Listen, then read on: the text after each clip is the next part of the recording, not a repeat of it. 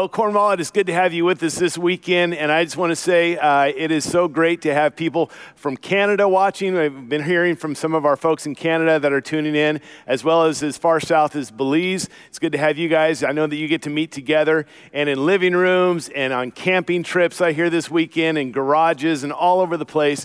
I also want to say thank you uh, for your thank you notes. Some of you, when you send in your, your check, your tithe check, uh, include thank you notes to thank our staff for being able to have this every weekend. Our worship team, we thank them for every week leading us in great worship. Our tech team, who does all the behind the scenes stuff, our preaching team.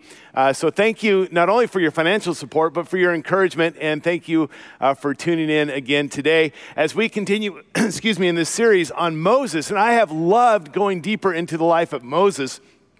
One of the things that has been so exciting to me is to see how all of this stuff from Moses and from Exodus and from the early uh, times with, with the children of Israel, how it all points to Jesus. In fact, you remember years ago the whole WWJD, what would Jesus do?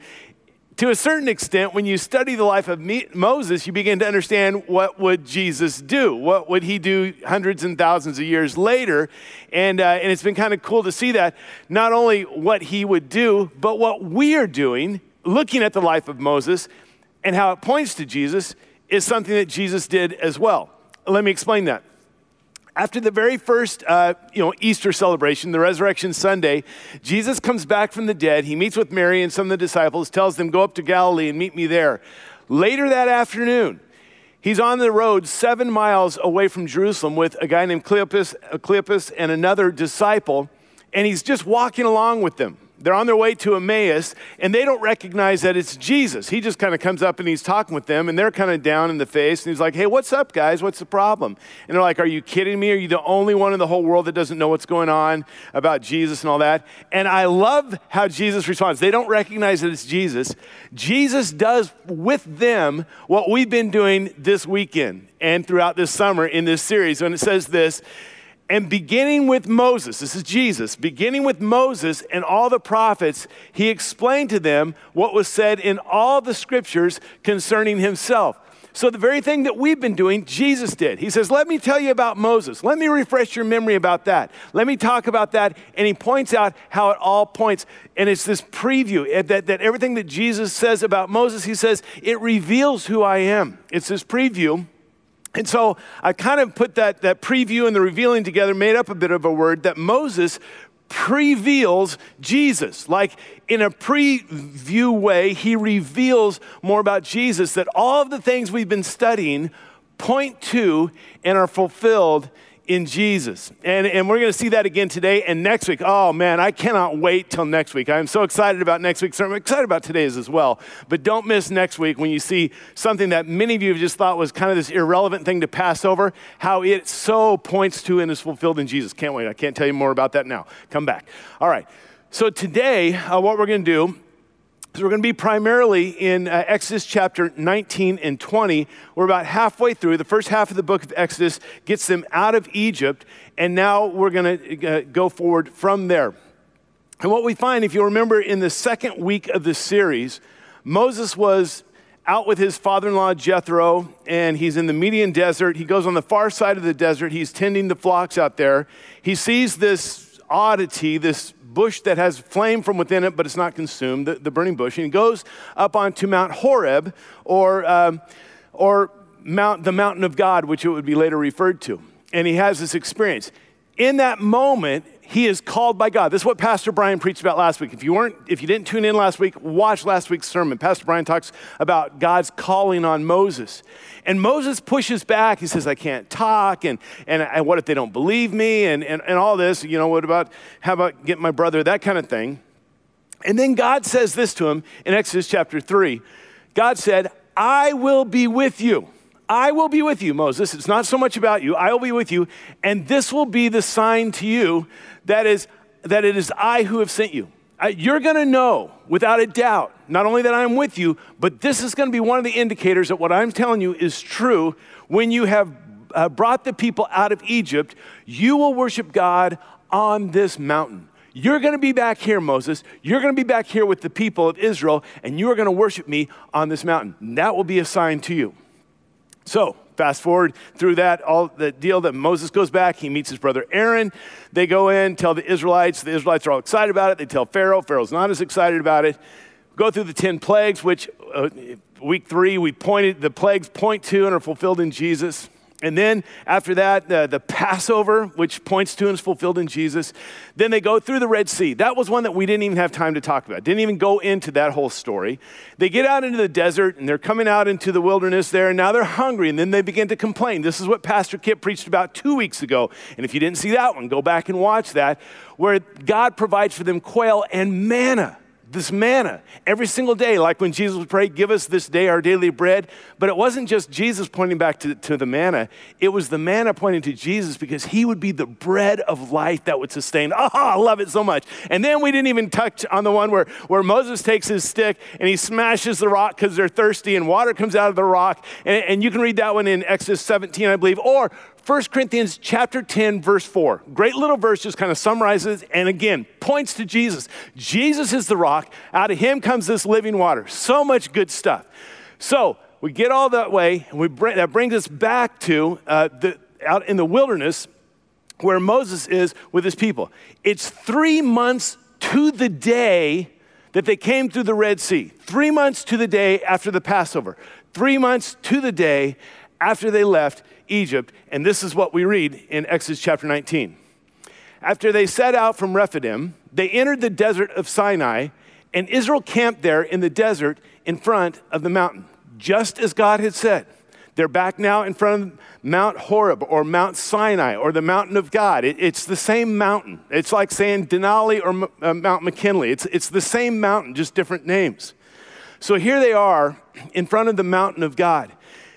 And as I mentioned, and I, I, believe in week two showed you this, we were just, uh, some of us were just there in March, and this is a picture of what most people believe is Mount Sinai, Mount Horeb, the mountain of God.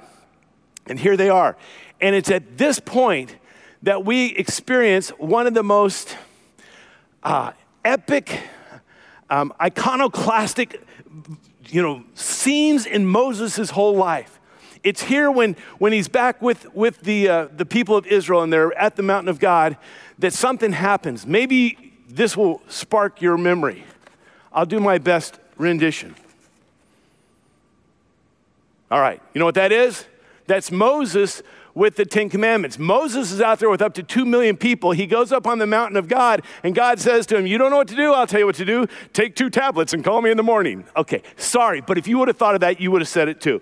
This is where we get into the whole thing with the Ten Commandments. Now, Ten Commandments, a big deal with the Ten Commandments. You ask people, well, how do you get into heaven? Well, keep the Ten Commandments. Or people will say, I believe in the Ten Commandments. Or we need the Ten Commandments on the walls of the courtroom. Or we need the Ten Commandments in the, in the schools. We need the Ten. It's all about the Ten Commandments. Which I say, that'd be great.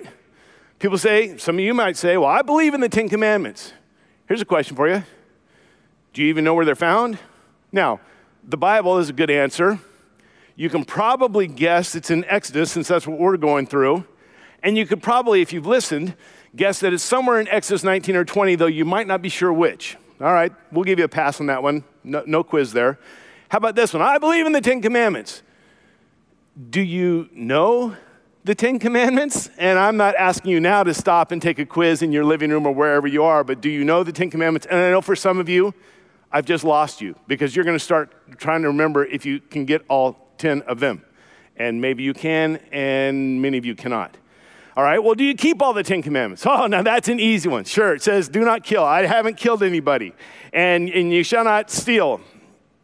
Okay, and I haven't stole big stuff. I mean, and, it's not much. And, and, and you should not commit adultery. Well, define adultery. Well, Jesus defines it this way if you have lust in your heart, okay, I'm out. Okay, okay, so maybe I don't keep them real, real well, but I believe in them and I think they're really important. Here's another question Why is it that we always have these pictures like this with these Ten Commandments on two tablets, and they almost always, as in this one, almost always have Roman numerals. When Roman numerals won't be invented for 650 years. Moses didn't have the Roman numerals, but we seem to think they need to be on there. And why is there two tablets for 10 commandments that some of them are not that long. Thou shalt not kill, thou shalt not steal. Couldn't God have like written in a smaller point size and, and, and why that? And the biggest question is with these two tablets that Moses comes down with, how does he carry the two tablets and the rod as well? That, that one baffles me forever. And the question is is that really what's on these two tablets?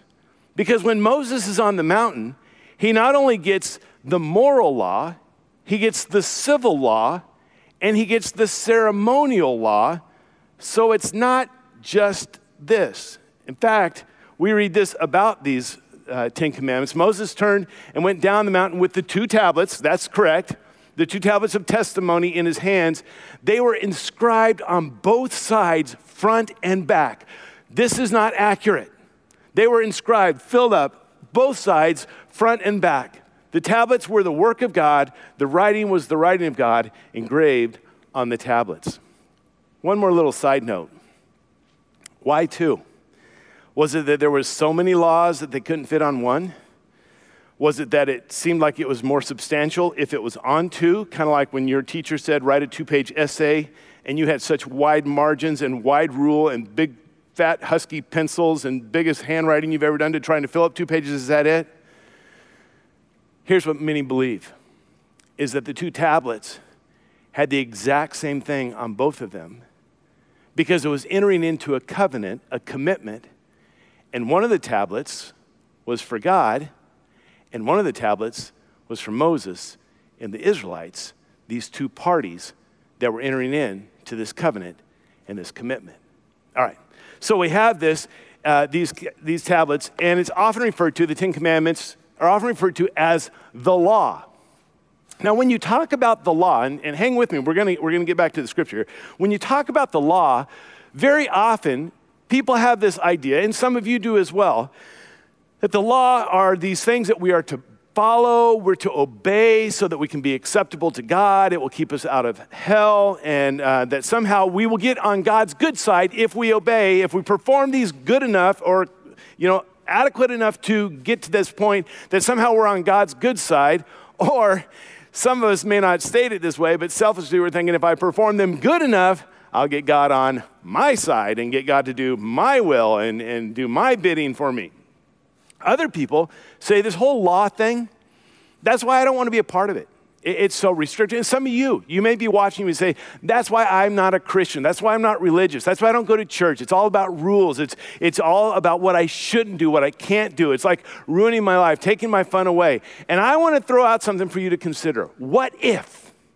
What if the law was never intended to primarily be about trying to get God to accept you?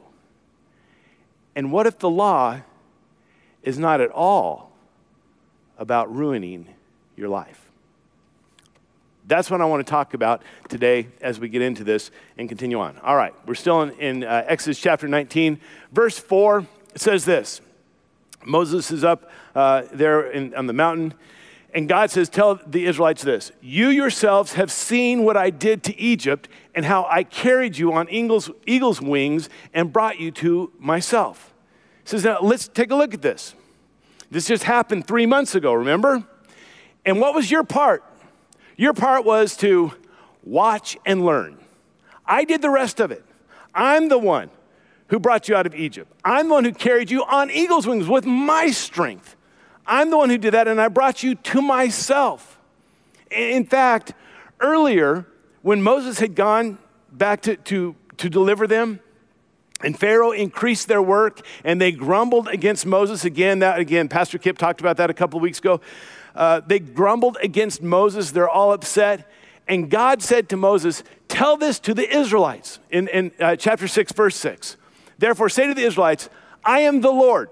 Remember when, Moses was on the mountain, he says, What if they don't know? They ask me who sent. Tell them, I am the I am that I am. Tell them, uh, the Lord. I am the Lord. I, am the one who's in charge. Now, hold on to that because we're going to come back to this in a, in a few minutes. I am the Lord. Don't forget that. And look who's doing all the work here. I will bring you out from under the yoke of the Egyptians. I will free you from being slaves to them. And I will redeem you with an outstretched arm and with mighty acts of judgment. I'm the one that's going to do this. I'm the one that's going to deliver you. And I am the one who has done this. I have delivered you. And notice this that he does all this, he says all this, and it's not a condition. If you obey my commandments, then I will deliver you out of Egypt. If you follow my rules, then I will bring you on eagle's wings. If you do this, notice the law hasn't even been given yet. That maybe, maybe, just maybe, that the law was not about, it was not about the condition, but the confirmation of the relationship. We say that again, that the law was not a condition of the relationship, but a confirmation of the relationship. He said, I've already chosen you. I've already delivered you. I've already brought you to myself. I already have this relationship. It's not conditional that if you will do these things, then I will bring you out of Egypt. And here's kind of the point I, I want us to hold on to is that when God gives us His law, when He gives us His instructions, it's not first and foremost and primarily or even mostly about behavioral modification. So many times we think, well, God's just trying to get us to be good. You should be good, but the law is not about behavioral modification, it's about a relational ratification, a relational substantiation. It's to say, I have this relationship with you. Now, this is the way you're going to live in this relationship with me. This is the way there's going to be this commitment and this covenant. Exodus 19, verse 5. He says, Now if, here is this condition, if then, if you obey me fully and keep my covenant, then out of all nations you will be my treasured possession. I've already rescued you.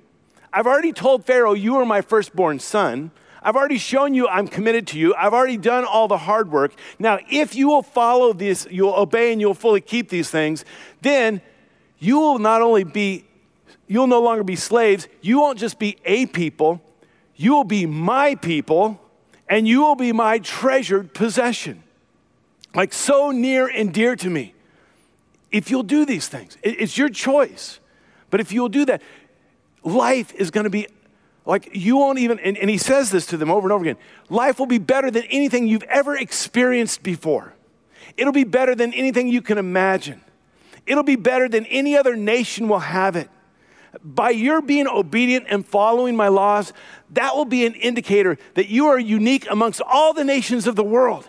You will be a nation that's set apart, and I will be your God. I will be your king. That's the theocracy. I will be the one, and I will provide for you.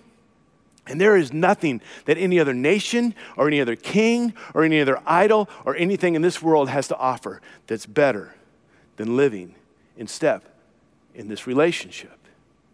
And that's what he says to them. And then he goes on, verse 6. Although the whole earth is mine, like I don't need anyone or anything, the whole earth is mine, you will be for me a kingdom of priests and a holy nation. These are the words you are to speak to the Israelites. Listen, up to this point, for hundreds of years, they had only been slaves. They had been disposable tools in the hands of Pharaoh. They had been used, they had been abused, and now God says, You don't have to be slaves anymore. You can be a nation, you can be a kingdom, you can be my nation and my kingdom, and not only that, but you can be a nation that is holy, set apart, different than any other nation, a kingdom of priests. Now he says, You have been slaves. That's all you've been told is that you're worthless. I am elevating you to the level of priest for this world. And that was God's goal. Little side note I don't have time to go too far down this rabbit trail, but his plan A was that all of Israel would be a kingdom of priests. In four or five weeks, we may get into the whole golden calf uh, issue in that deal. Some of you know uh, ahead. Aaron becomes the high priest, his sons are priests, and it's the tribe of Levi. The Le- Levitical tribe becomes the priestly tribe. That was plan B. Plan A was that they would be a priestly nation, not just one tribe. Kind of cool thing. You fast forward when Jesus fulfills all things. Peter writes this in 1 Peter when he says this You are a chosen people, those who are in Christ now. You are a chosen people, a royal priesthood, a holy nation, a people belonging to God, that you may declare the praises of Him who has called you out of darkness and into His wonderful light. Again, this picture that we've been rescued from the slavery of darkness, brought into light, and God has called us, not just Israel, not just the Levitical tribe, but all who are in Christ to be priests and a holy nation. Okay, I got to stop there. I got to stop there. Got to move on. Okay, now, in the ancient world, in uh, covenants or treaties or commitments, there were different kinds of, of commitments you could enter into, whether it was kings or nations or two parties.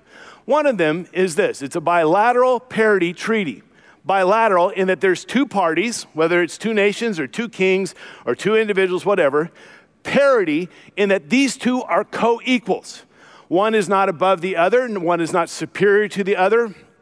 One is not uh, submissive to the other. They are co equals, and they enter into a treaty, or it could also be said a covenant. And in this treaty or this covenant where these two equals come together, it's a, um, a mutually beneficial arrangement. It's an agreement, it's a contract. The, the best picture of this would be like a business contract. These two parties come together, whether they're businesses or, I mean, it happens in your, you have a, a plumber come to your house you need this service done. He says, This is what it'll cost. And you say, Okay, so it's mutually beneficial.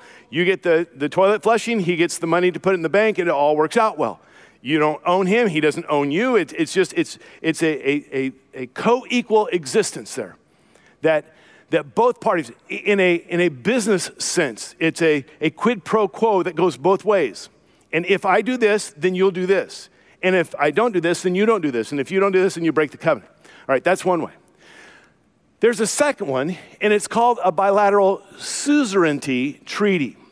That there's a suzerain. In this one, there's two parties, but one of them is superior over the other. One of them has power over the other. One of them is, is stronger or more wealthy. Or, and usually in these kind of treaties or these kind of covenants, one of the, one of the parties involved doesn't even need to be a part of this treaty, can take it or leave it but one of them is desperately needy. This is kind of the whole idea of vassal states. All right, I need the protection of this country, so I'll come and kind of be submissive to them. I need them, that kind of thing. Let, let, me illustrate this. Let me illustrate this, and hopefully this becomes clear and not just a story about an old car. I've got a picture here of my wife and I, and we're in this Mustang. This is a 1966 Ford Mustang convertible. It's a four speed with a 289, great little V8 engine, 289. I love driving this car. This is where up at, at uh, the lake up there by Mount Shuksan. Love driving this car. Fun car to drive. Uh, I drive it quite frequently. This is not my car.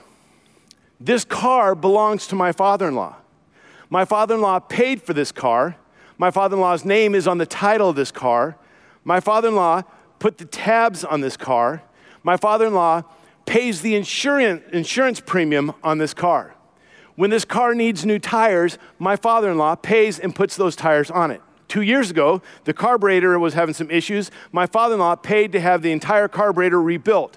Last summer, there were some brake issues. My father in law paid to have all the brakes done. It's my father in law's car. He, it's his. He, uh, there's no question about that.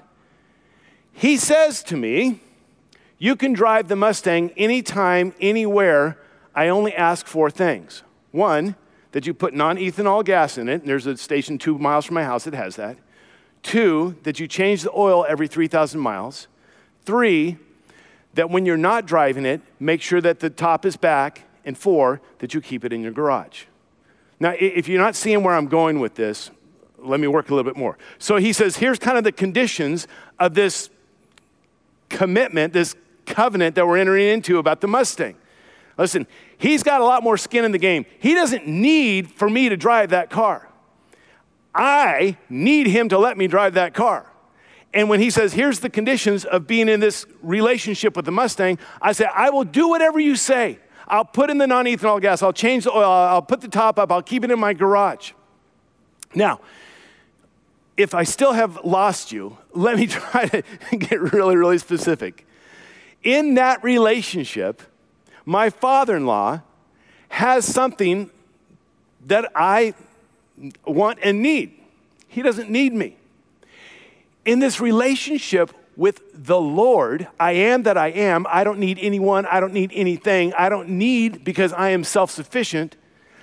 The Lord has a relationship with Israel, not because he needs it, but Israel. He says to Israel, life in a relationship with me is going to be absolutely amazing. And I have called you, I've brought you to myself. Now, if you want to be in this relationship, this is what it's going to require. You see that kind of a relationship. So the law is not primarily about behavior modification. It's saying we're in a relationship and this is going to. No other nation gets this, he says. You're my chosen people. you get the red convertible Mustang. You get this life in a relationship with the Almighty God. And this is what is going to show you how to live in that relationship. You know, in, um, in Exodus chapter 19, verse 8, it says this The people all responded together, We will do everything the Lord has said. So Moses brought their answer back to the Lord. They said, We're in. Sign us up. We want to be a part of this. This sounds fantastic. You know, in every religion, it seems like all of the sacrifices, all of the rituals, all the things are striving to somehow climb that stairway to heaven. Like, like somehow we, we've got to make our way up towards God. But what you see not only in the New Testament, but in the Old Testament, is that God descends the stairway. In the most positive sense of the word, God condescends. He descends to be with his people. We're going to look at that a lot more next week. He descends to be with his people. So, Moses is there. The people say, We want to enter into this covenant. And God says this uh, in Exodus 19 20. The Lord descended to the top of Mount Sinai and called Moses to the top of the mountain. So Moses went up. All right. That's the introduction. Um, it's been a few weeks since I've preached, so I've got a lot stored up. Now we get to chapter 20. And to answer the question I asked before, this is where the Ten Commandments are found. So we get to chapter 20. Moses goes up on the mountain. Uh, you can read all this on your own. He, he says, Moses only comes up, everyone else stay off of the mountain. Moses comes up. And then in chapter 20, verse 2, we read this. He says, Tell the Israelites, I am the Lord. That's what he said before. Tell them, I am the Lord. But look what he adds here I am the Lord your God. Now, I'm not just the Lord, I am. But we have entered into a covenant. We've entered into a relationship. We've entered into this agreement. And now I am the Lord. I am that I am. I don't need anyone else, but I am the Lord, your God, who brought you out of Egypt, out of the land of slavery. In case you've forgotten, up to this point, you have done nothing. I'm the one who brought you. I'm the one who brought you to myself. I'm the one who delivered you. I'm the one who rescued you. I am the Lord your God. It's all within the context of a relationship. Because up to this point, all they've known how to do is to be slaves. He says, Now I want to teach you what it looks like to be in a relationship with Yahweh. I want you to know what it's like to be a, a holy nation, a, a royal priesthood. Because you've never experienced that before. What I'm getting ready to tell you is not just about behavioral modification, but it's a relationship that we've entered into, and to ratify that, and to help you not only understand how to act, but how to think and how to live, because it's different. You need to understand that, because outside of that context, we would throw it away. I mean, rules without relationship equals rebellion. That's what happens. If you have rules without the relationship, it's going to result in, if you have the what without the why, you're going to say, no, thank you. I don't want any part of it. And that's why some of you have walked away from God. That's why some of you have walked away from church. That's why some of you have walked away from your spiritual walk because all you were ever taught was this without this. And this is not the order. It starts with this. And out of that relationship with God, He says, Come on now, Let's walk through this together. So now he gets ready to give them the first of the Ten Commandments. Exodus chapter 20, verse 3. You shall have no other gods before me. Seems simple enough. Doesn't seem like too much to ask. Remember, they've been in Egypt for 400 years in a culture, in a nation with polytheism, all kinds of idols. All, you remember if you were here uh, in week two or three, there were 80 major deities and sub deities underneath those in Egypt. They've been immersed in this for hundreds of years. Now, it may have just taken them a few days to get Israel out of Egypt, but it's going to take a lot longer to get Egypt out of Israel.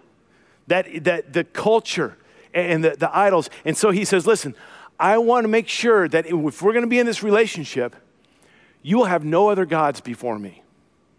And if, if they can get this one right, they can get this one commandment right, all the rest would fall into place.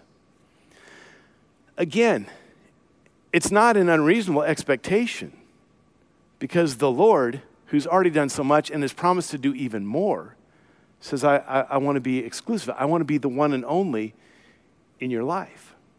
Let me try to illustrate it this way. It's interesting throughout the Old and the New Testament, God's relationship with people is often referred to in a marriage relationship. Um, in the New Testament, the church is the bride of Christ. In the Old Testament, Israel, you know, he talked about Israel being like in this marriage covenant. Um, over 20 years ago, 20 and a half years ago, I entered into a marriage covenant with my wife, Doreen. And I said, leaving all others and, and being true to her, you know, I'll be faithful. Now, I am faithful to my wife, Doreen, not so that she will be my wife. I'm faithful to my wife, Doreen, because she's my wife. Do you see there's a, there's a big difference there? in my life, there are certain things that I don't do. I don't go on dating apps. I'm not going to farmersonly.com. I'm not going to Christian, Christian Mingle or Tinder or any dating mix them up sites. Uh, I, I don't do that. Not so that she'll be my wife, because she's my wife. It, it, it's a ratification of the relationship. In my world, financially, all that I have is hers. Not so that she'll be my wife, because she's my wife.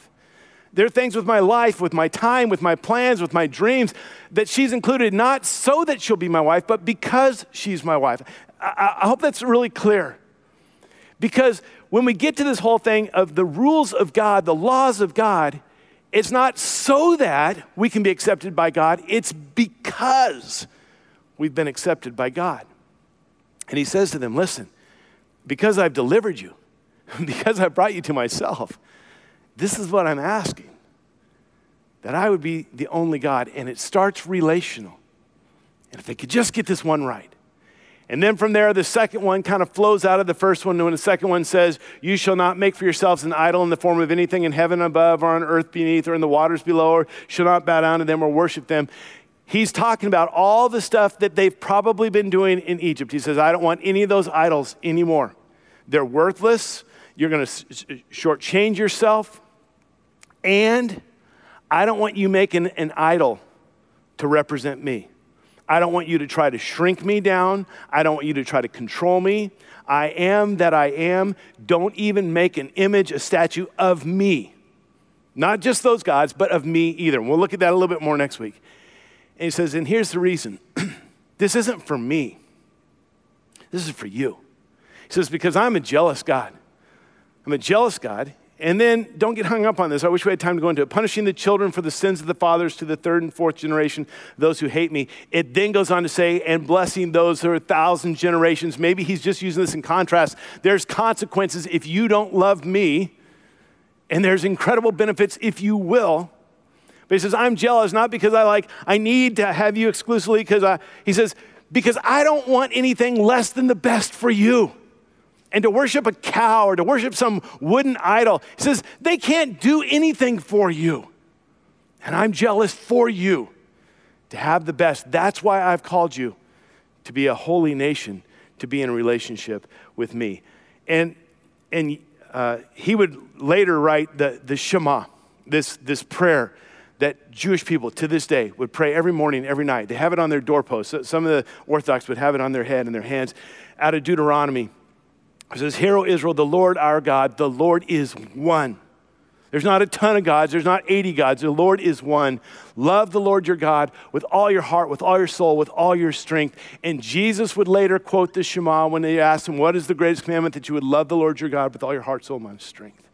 And the second is like is love your neighbor as yourself. Okay, I have to stop there. I know we only got through two of those commandments. You can read them on your own. This could be, this could be it's an entire series. But let's fast forward uh, for a few chapters up to uh, chapter 24, verse 7. So Moses has all this. He's been up on the mountain. Then he took the book of the covenant and read it to the people. They responded, as they have before We will do everything the Lord has said, we will obey. Sounds great, great intentions. Very motivated at this point. We want to be blessed by God. We want to experience that. We want to be unlike all other nations. We want to follow. Some of you are aware this will last less than 40 days because 40 days later, there's a big disaster. Like I said, we may talk about that in four or five weeks. But at this point, they're all ready to go. Like, count us in, sign us up. Talked about this uh, a couple of years ago. In the Old Testament, when covenants were made, they didn't sign contracts. There was a, a visual way of making a covenant where they would cut an animal in two, and the, the, the contracting parties would walk between the two pieces of the animal or animals in a way of saying, May this happen to me if I'm not faithful to the covenant. Okay, don't have time to go into all that. But here's this covenant that's entered into. It's where we get the whole the, the idea of cutting a deal, cutting a contract, comes from that.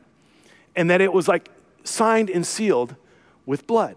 So it goes on and says this Moses then took the blood, sprinkled it on the people, and said, This is the blood of the covenant. Hmm, wait, wait, wait, wait, wait. That sounds vaguely familiar, and I know I haven't read Exodus in 100 years. This is the blood of the covenant. Where have I heard that before? Okay, I'll come back to that. This is the blood of the covenant that the Lord has made with you in accordance with all these words. Some of you know exactly where you've heard that before.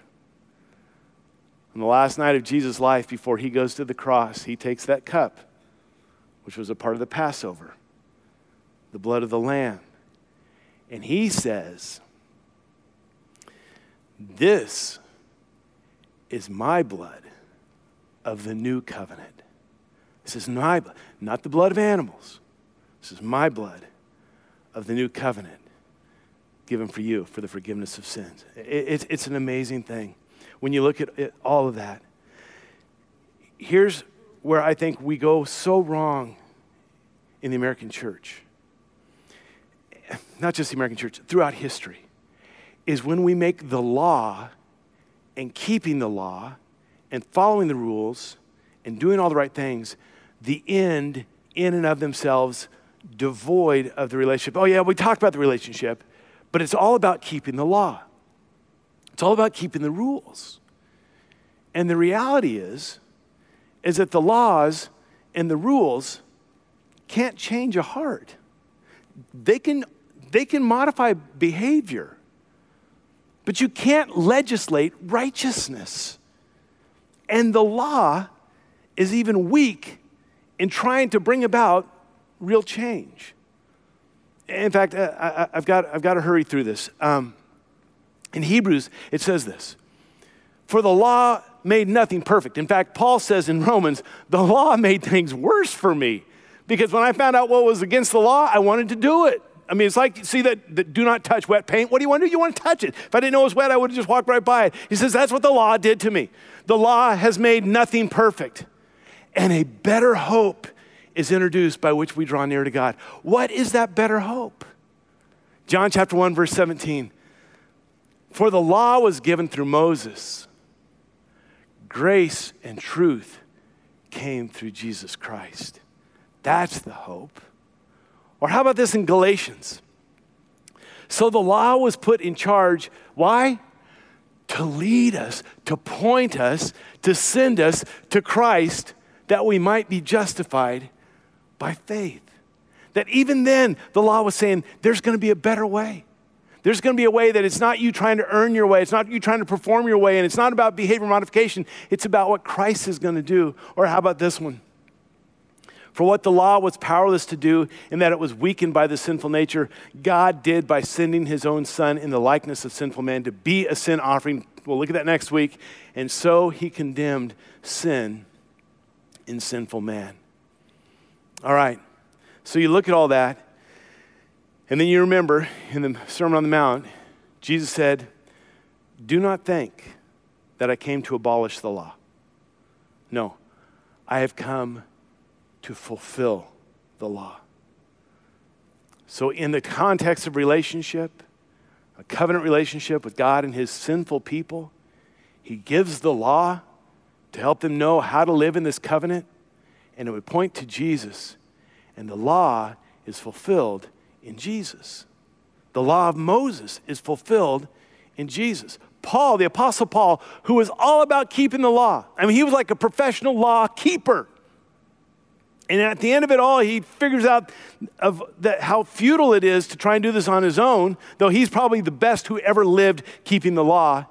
And he says, I consider that all garbage, that I may know Christ, that I may be found in him. Look at this, not having a righteousness of my own that comes from the law, but that which is through faith in Christ, the righteousness that comes from God and is by faith.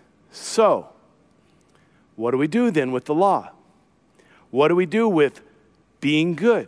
What do we do with following the, the, the, scriptures? What do we do with pursuing a holy life? Does it all go out the window? Do we throw it all away? Shall we go on sinning so that grace may abound? By no means, Paul would say. What we need to understand is our living a life of holiness, surrendering and submitting to the Holy Spirit, being transformed by the Word of God following God's will, following God's way, surrendering and submitting is not trying to get into a right relationship with God. It's precisely because we have been made right in Christ and are in a right relationship. I love, love, love this verse out of Hebrews where it says, Because by one sacrifice, he has made past tense perfect forever. That's us the righteousness of Christ, those who are being made present tense holy. We are righteous and we are holy. We are in a relationship with Christ because of what he's done. And because of that, now we allow the Holy Spirit to transform our lives. We transformed by the, the, the renewing of our mind with God's word, which is living and active and sharper than a double edged sword to walk in step with the Spirit in this relationship where God says, I have already redeemed you. I've already delivered you from the kingdom of darkness. I've already paid the penalty for your sins. Now come and let me show you what it looks like to no longer be a slave to sin, but to be a child of God. See, the law is not about behavioral modification in and of itself, it's about a relationship we have and we've been called into to become more like our Lord and Savior Jesus Christ. It's what God had in mind for Israel.